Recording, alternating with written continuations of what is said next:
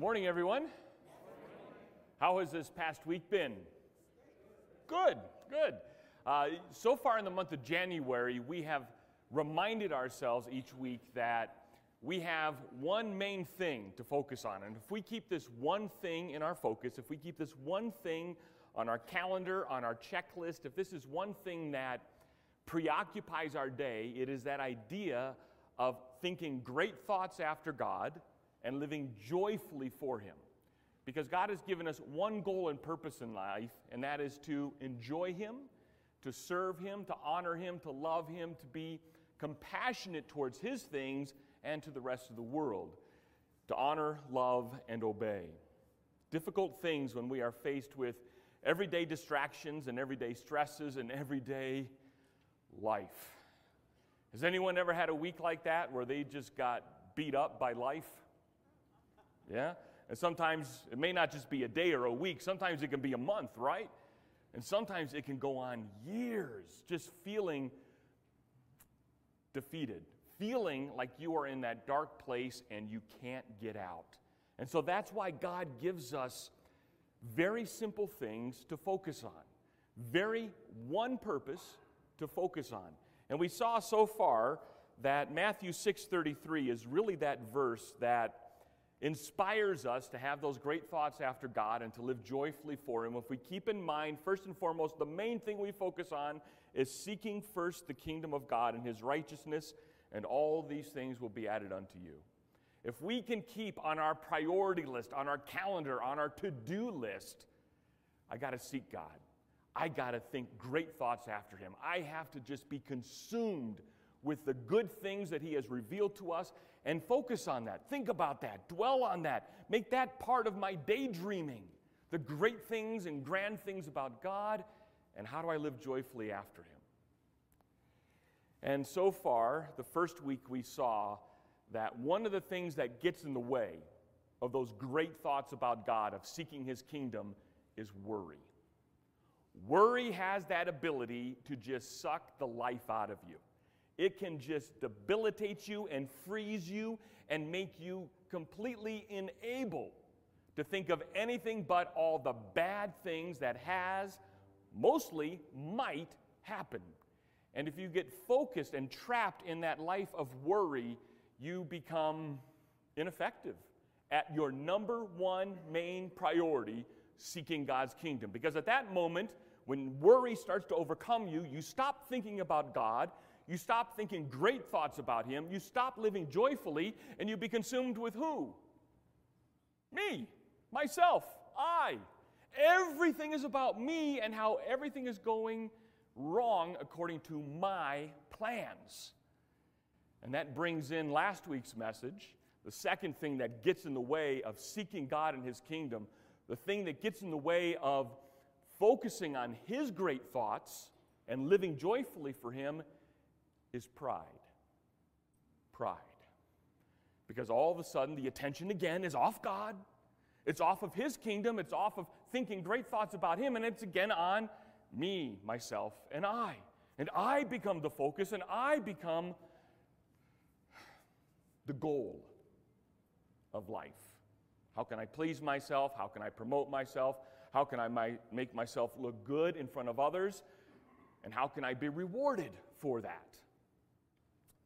And that gets in the way of our number one priority of seek first the kingdom of God. And so anything we can do to help remind ourselves, I've got one main purpose.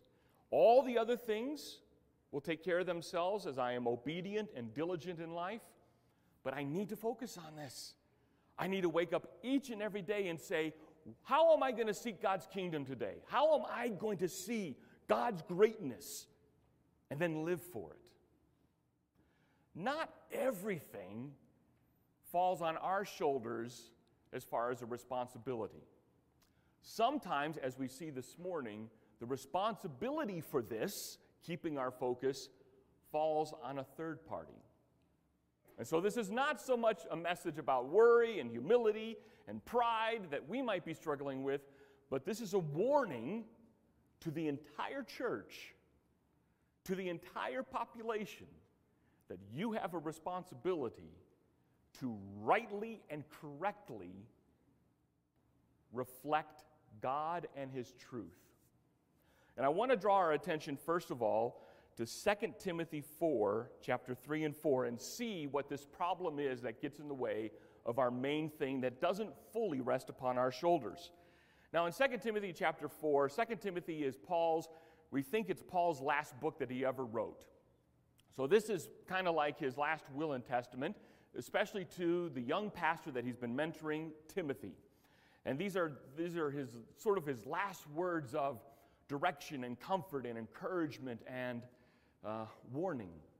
And he gets to the end of that in chapter 4, and in these two verses, gives us an incredible thing to keep in mind as we seek God's kingdom. He says in verse 3 For a time will come. Actually, let me just start in verse 1 because that'll give us good context. 2 Timothy chapter 4 verse 1.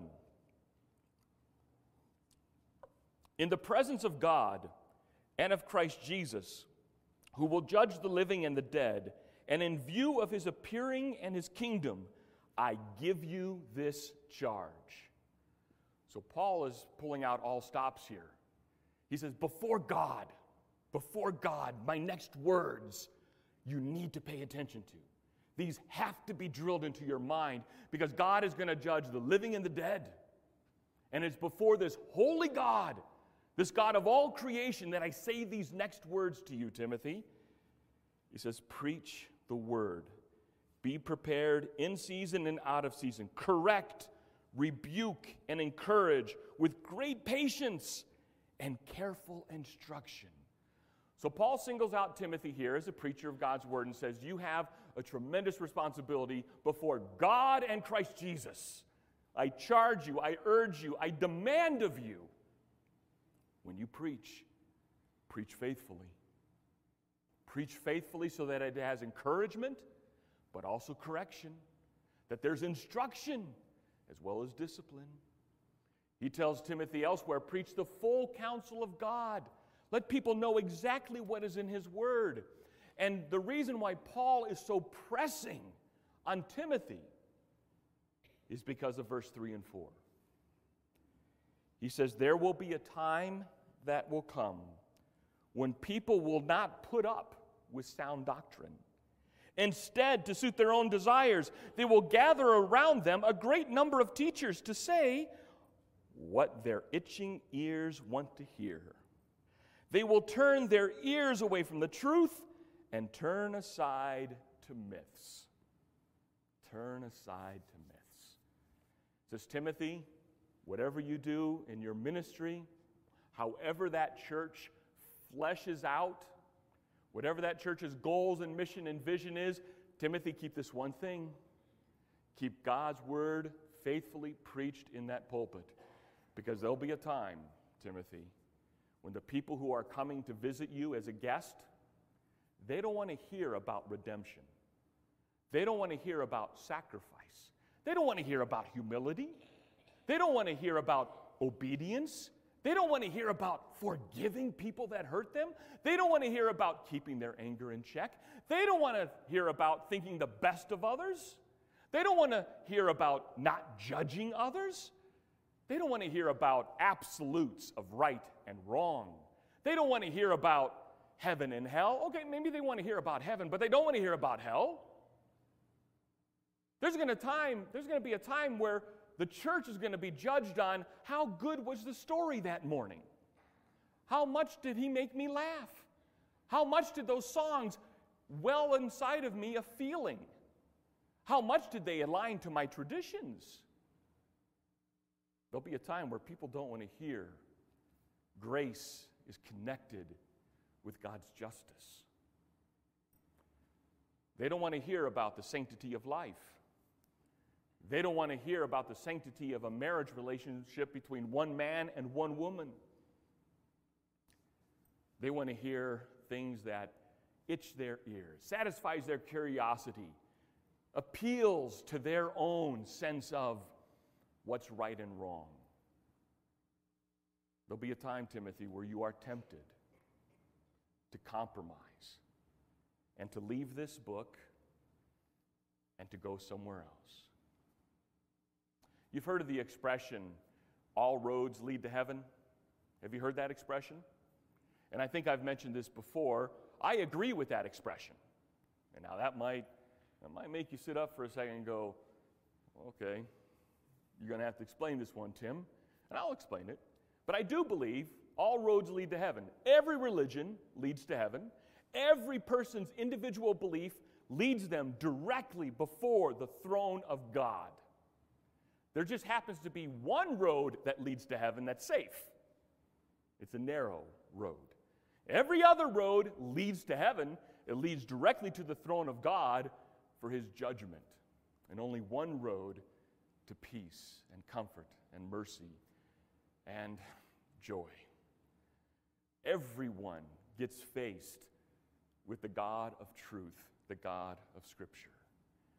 But there'll be a time where people don't want that. I, uh, uh, early on in my pastoral career, uh, the pressure was on my shoulders. Uh, Tim, we need more people in the church. It was a church of about 40 people. And uh, I felt this pressure on my own shoulders. Tim, there needs to be more people in the church. There needs to be more people in the church. And so I, uh, I went through this phase where uh, I kind of looked at all these big successful churches that had 1,000, 2,000, 5,000 people in it. And I said, oh, wow, our church is nothing like that. All right, so maybe I need to make us more like that.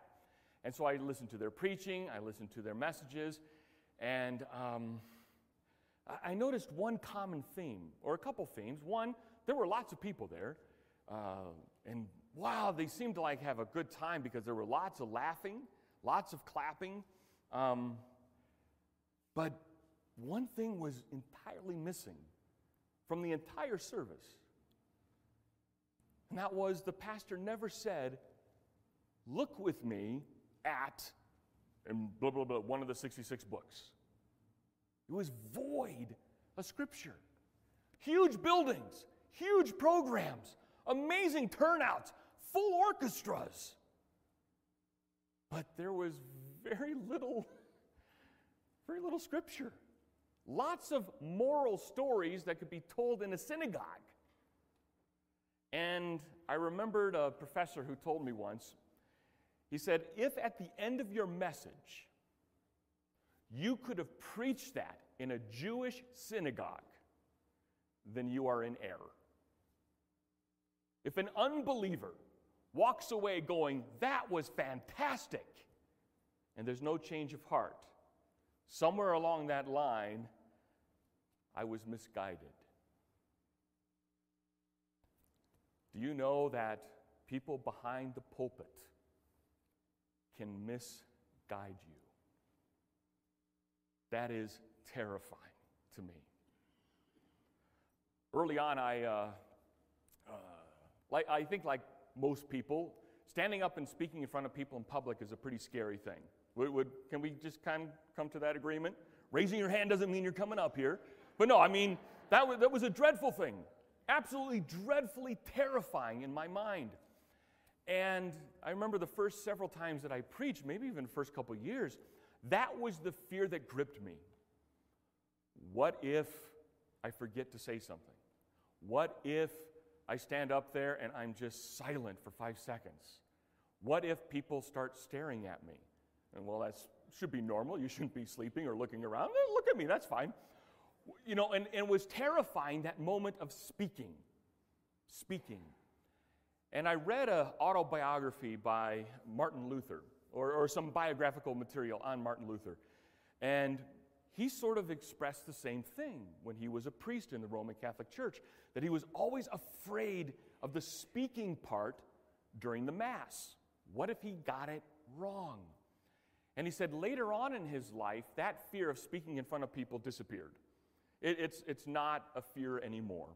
Because uh, you know you're going to mess up, you got to laugh at yourself and go on. It's okay, it's, it's all right. We're human, flawed vessels. I'm not here to be a professional orator. I'm here to just simply preach God's word through the vessel that God has made. And God has made an imperfect vessel that He's refining, and so He's going to have imperfect language, mispronounce words, and get lost in His speech. I get it. But Luther said, as time went on, he actually got more and more fearful about being in the pulpit. I said, okay, I got to figure this out. Okay, he's not afraid of speaking in front of people, but he's getting more and more fearful. And he says, young pastor, and I think he's kind of doing this to some young, young priests that were coming out of the Catholic Church, giving this advice, saying, You will find a day that you are so gripped by fear because you stand as a spokesman of God's word to God's people. And if you get one word wrong, God will hold you accountable for that word. And I had a weight fall off my shoulders. Whew, I don't have to be afraid of speaking in front of people. And I had a new weight put on my shoulders that was even heavier, thinking to myself, every time I speak, anytime a teacher speaks, anytime someone in a discipleship group speaks, sometime anyone in a life group speaks and says, This is what God says, you are standing as a spokesman of God, and God says, let's see, is that really what I said? Is that really what I said? And it turned me from a person who would spend three or four hours a week studying to someone who spends 20 to 30 hours a week studying because I don't want to get it wrong for your sake. Because you deserve to hear exactly what God's word is. Not what Tim thinks, not what Tim has learned in books, but what God has said in his word through Tim, in his personality with his expressions to reach your heart, your mind, your soul. And so I am a little bit terrified every time I stand representing God and speaking on His behalf through His Word because I am fearful that I will misrepresent His character, His work, and our responsibility. I'm concerned that I might miss exactly the true intent that He's communicating. And so, spending 20 to 30 hours a week studying for a Sunday morning is a small price to pay to make sure that I am trying to get every word right so that you are not misled. Because I know there is a temptation.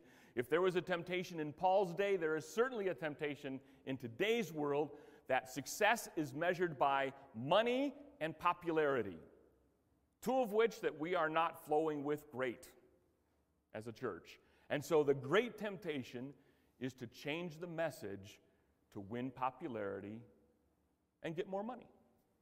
That's a common pressure. And so Paul has to have this warning to this young preacher don't fall into that.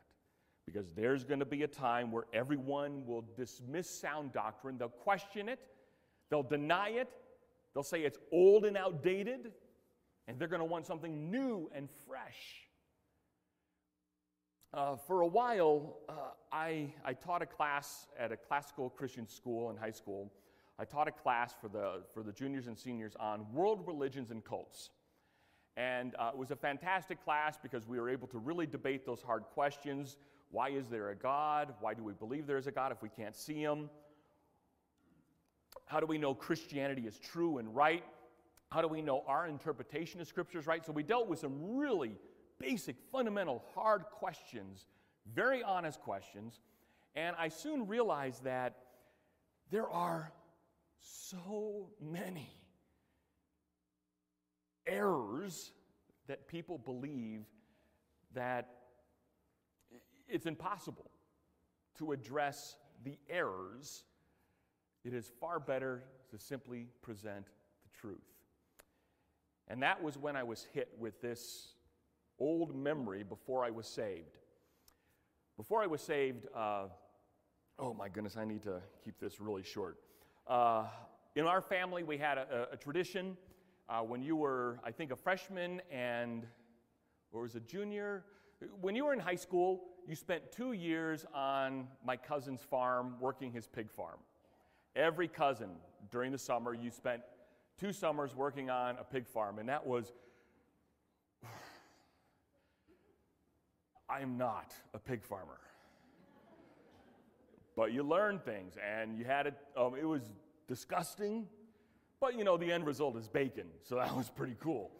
Uh, it was it was part of part of growing up in that family.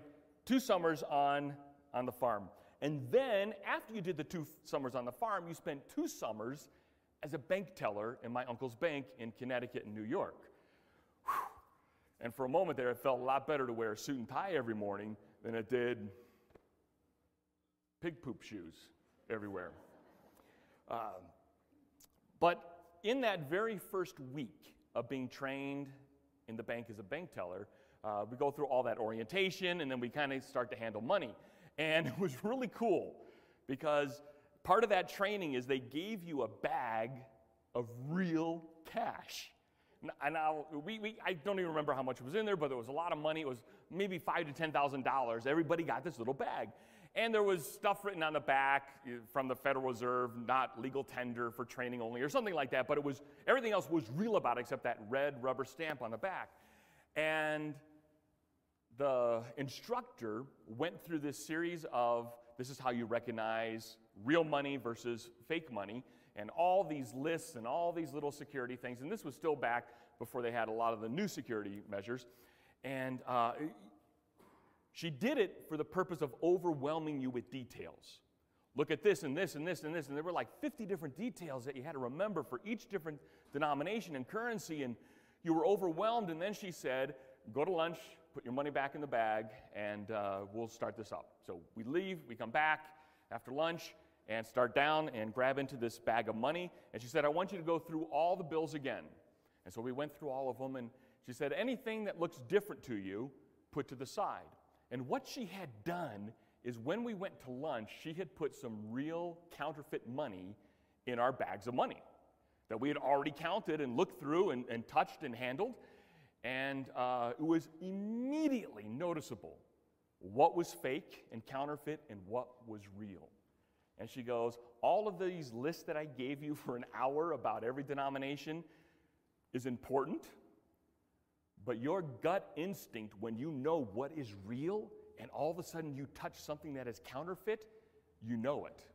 You immediately know this doesn't feel real, this doesn't look real, this doesn't even smell real, it doesn't have that money smell. And she goes, That is how you're going to determine during the day when someone brings in counterfeit money you're going to immediately recognize it. Not because of these 40 or 50 different features, but because you know the real so well that when the fake comes along, you're going to notice it immediately. And so, back to the story about the class. I'm teaching this class on world religion and cults, and I'm beginning to get a little overwhelmed uh, because there are world religions and cults from A to Z. And every year it seems like new ones are popping up, but they're really not new, they're just reinventions of the old stuff. Like Mormonism and Jehovah Witnesses, that's all old stuff that the church dealt with in the first century that condemned 1900 years ago. I mean, it, nothing is really new as far as those belief systems. They just package it a little bit differently, a few different names, but it really is old, old heresies that the church dealt with in the first, first and second century and already condemned by the various councils. I was overwhelmed.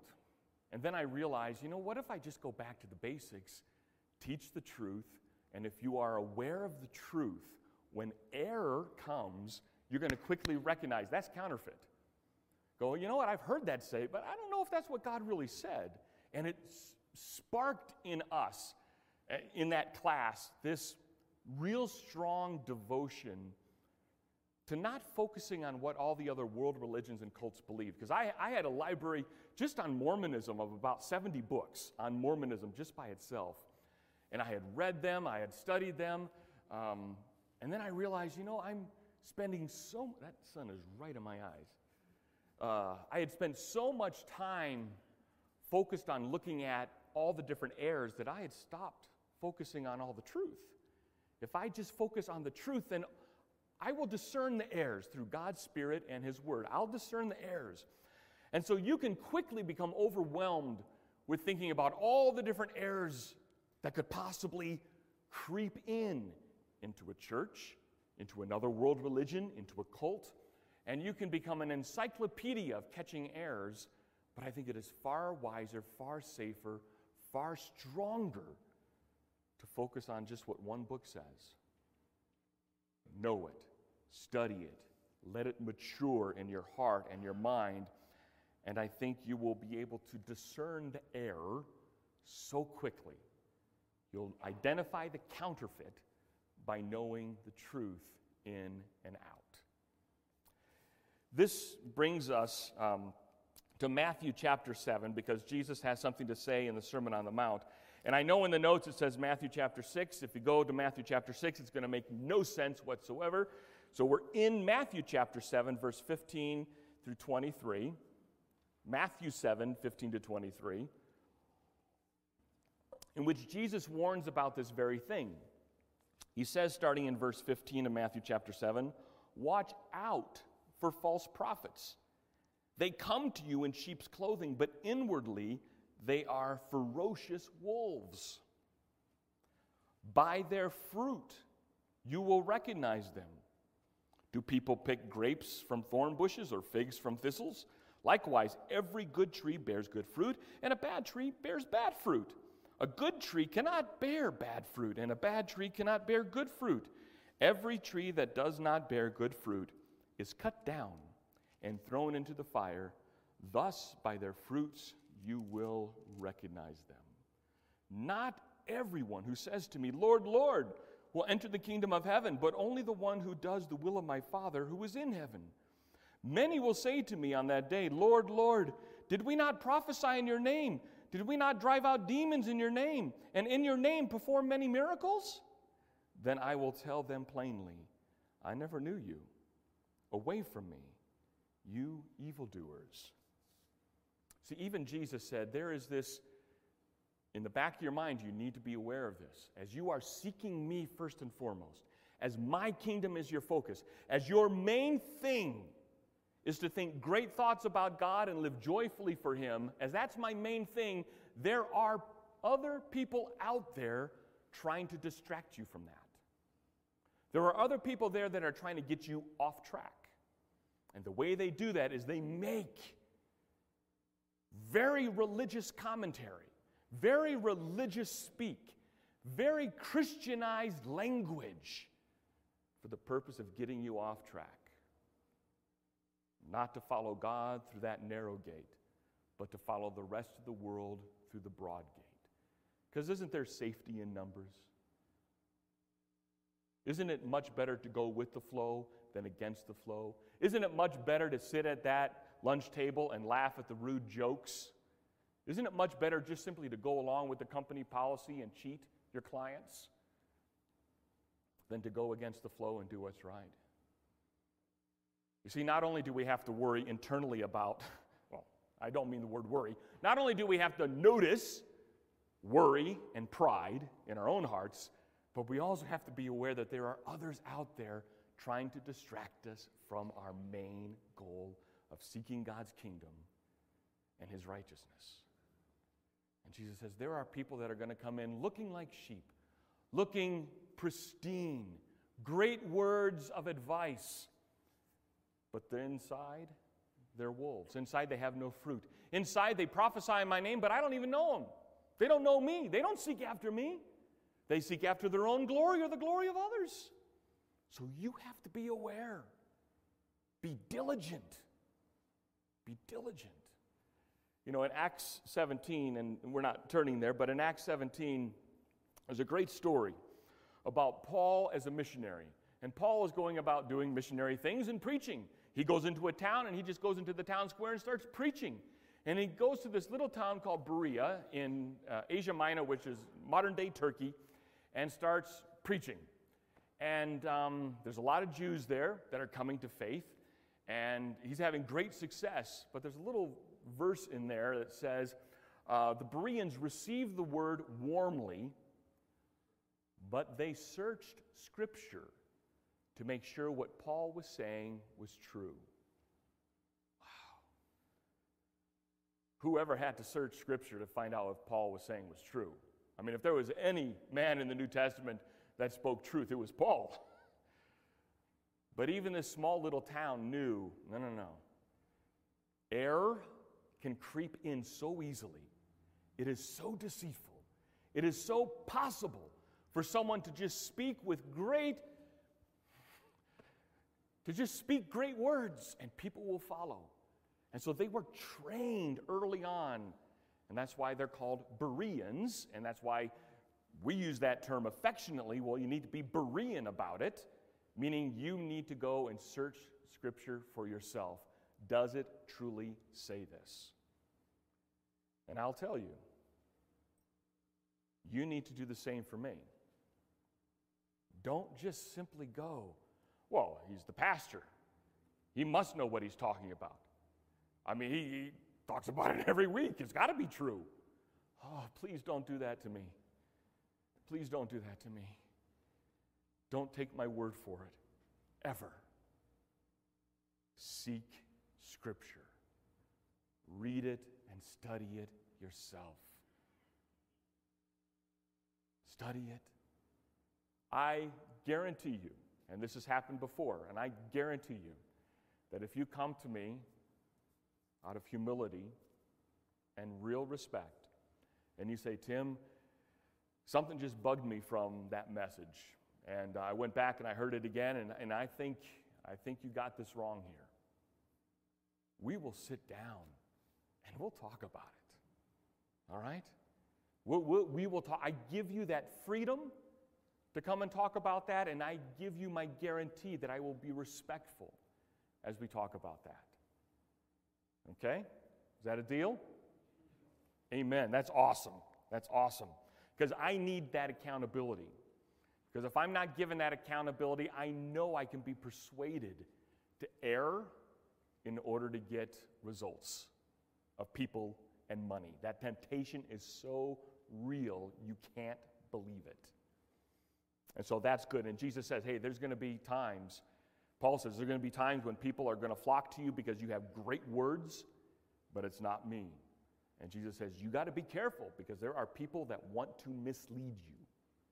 Do you have any idea how quickly? no, I'm not going to go there. Uh, no, that, that's way too much time. I've got to move on with this. Uh, so in Acts chapter 20, turn there with me to Acts chapter 20. This is Paul again. And Paul is in Acts chapter 20, really at the end of his missionary career.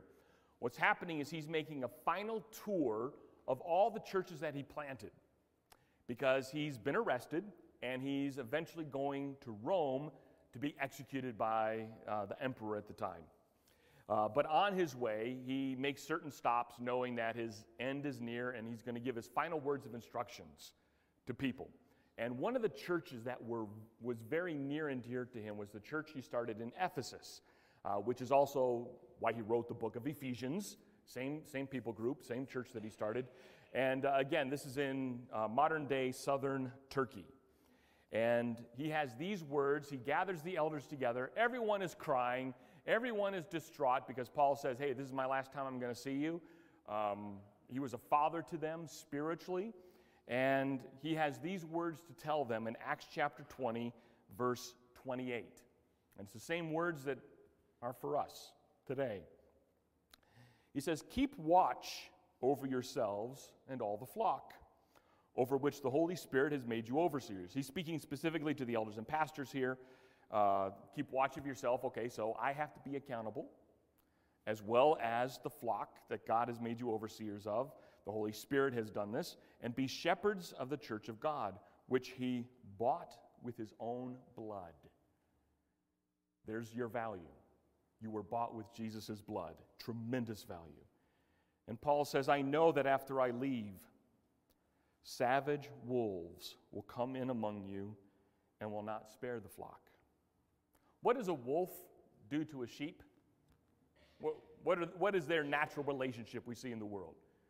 Cozy little buddies? No. What does a wolf want to do? Nibble, nibble, right? Uh, this past week it was pretty cool. We, uh, uh, where we live in Pueblo West, and, a, and if you're a rancher, I know it's not cool, but we have lots of prairie dogs.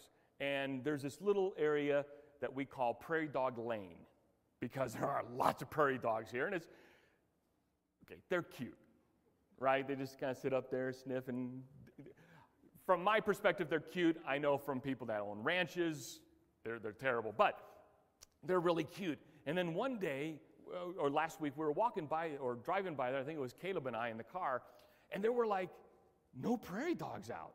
I'm like, this is really unusual. This is strange. Well, that's because we saw two coyotes walking through that field, circling where Prairie Dog Lane is.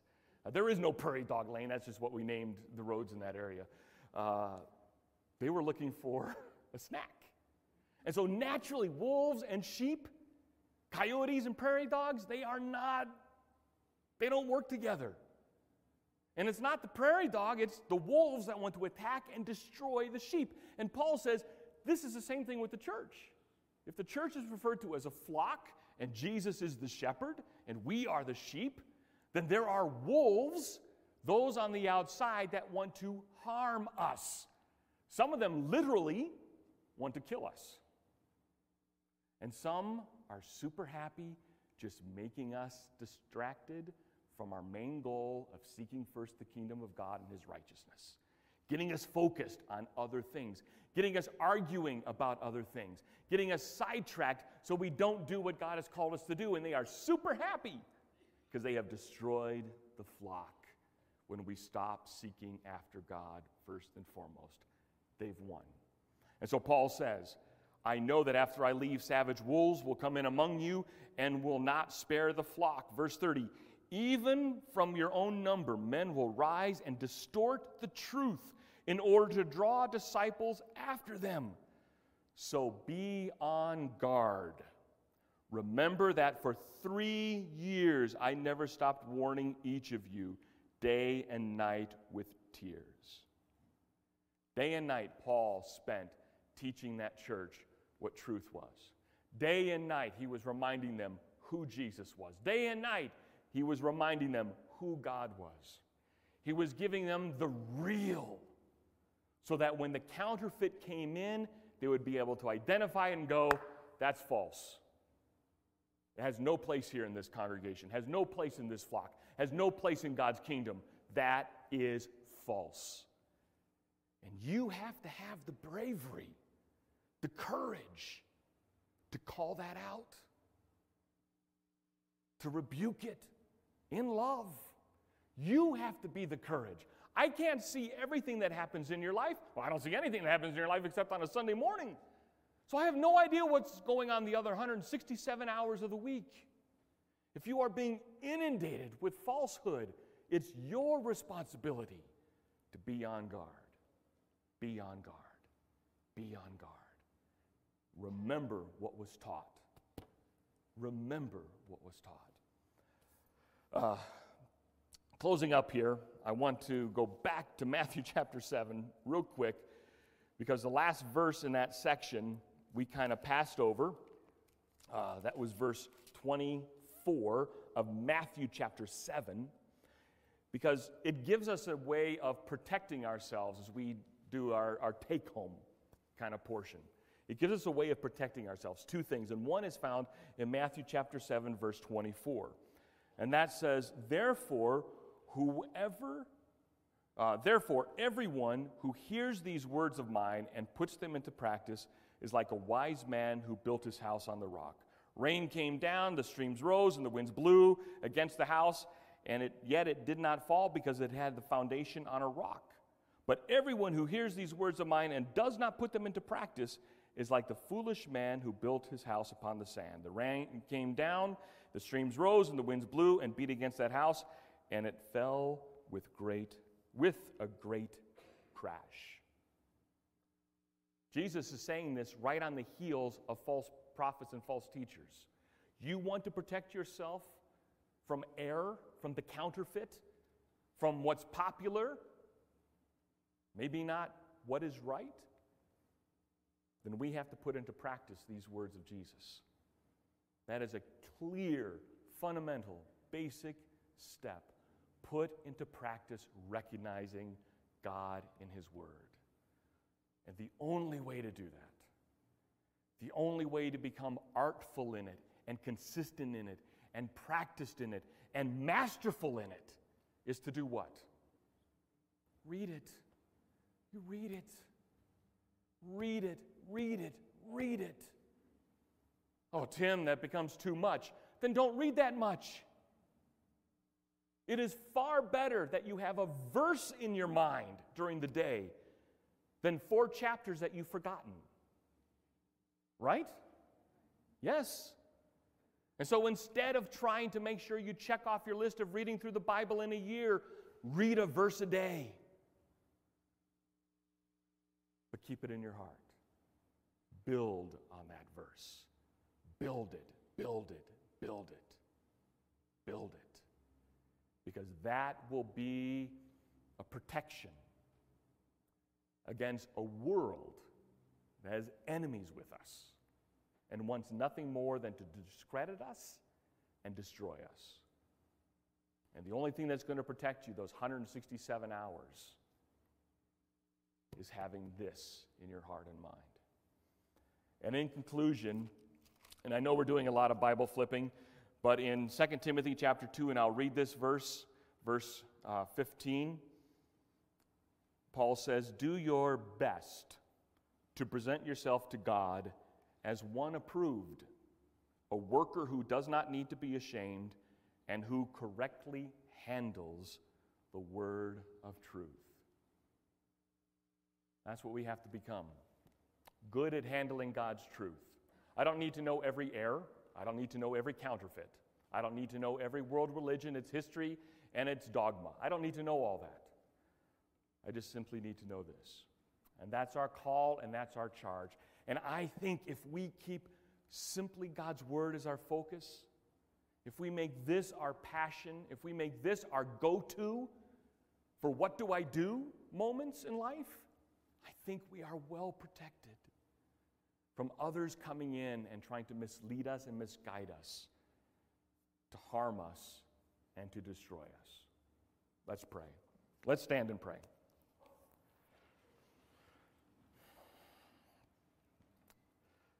Father, you call us to a, a, pretty large task. It is so hard to keep every verse in our mind, to guard ourselves against falsehood and error. So, Lord, help us. Give us a great measure of your Spirit that He might lead and guide us in all righteousness and all truth. Help us, Father, to be diligent to practice your word. Let us practice a verse, Father we're not asking to practice an entire chapter or an entire book at once, but help us practice a verse so that we might continue to have great thoughts about you, to seek your kingdom first and your righteousness. In Jesus' name, all of God's people said, Amen. Thank you very much for coming today. Can't wait for next week's last sermon on the series of how to keep the main thing in front of us all year long.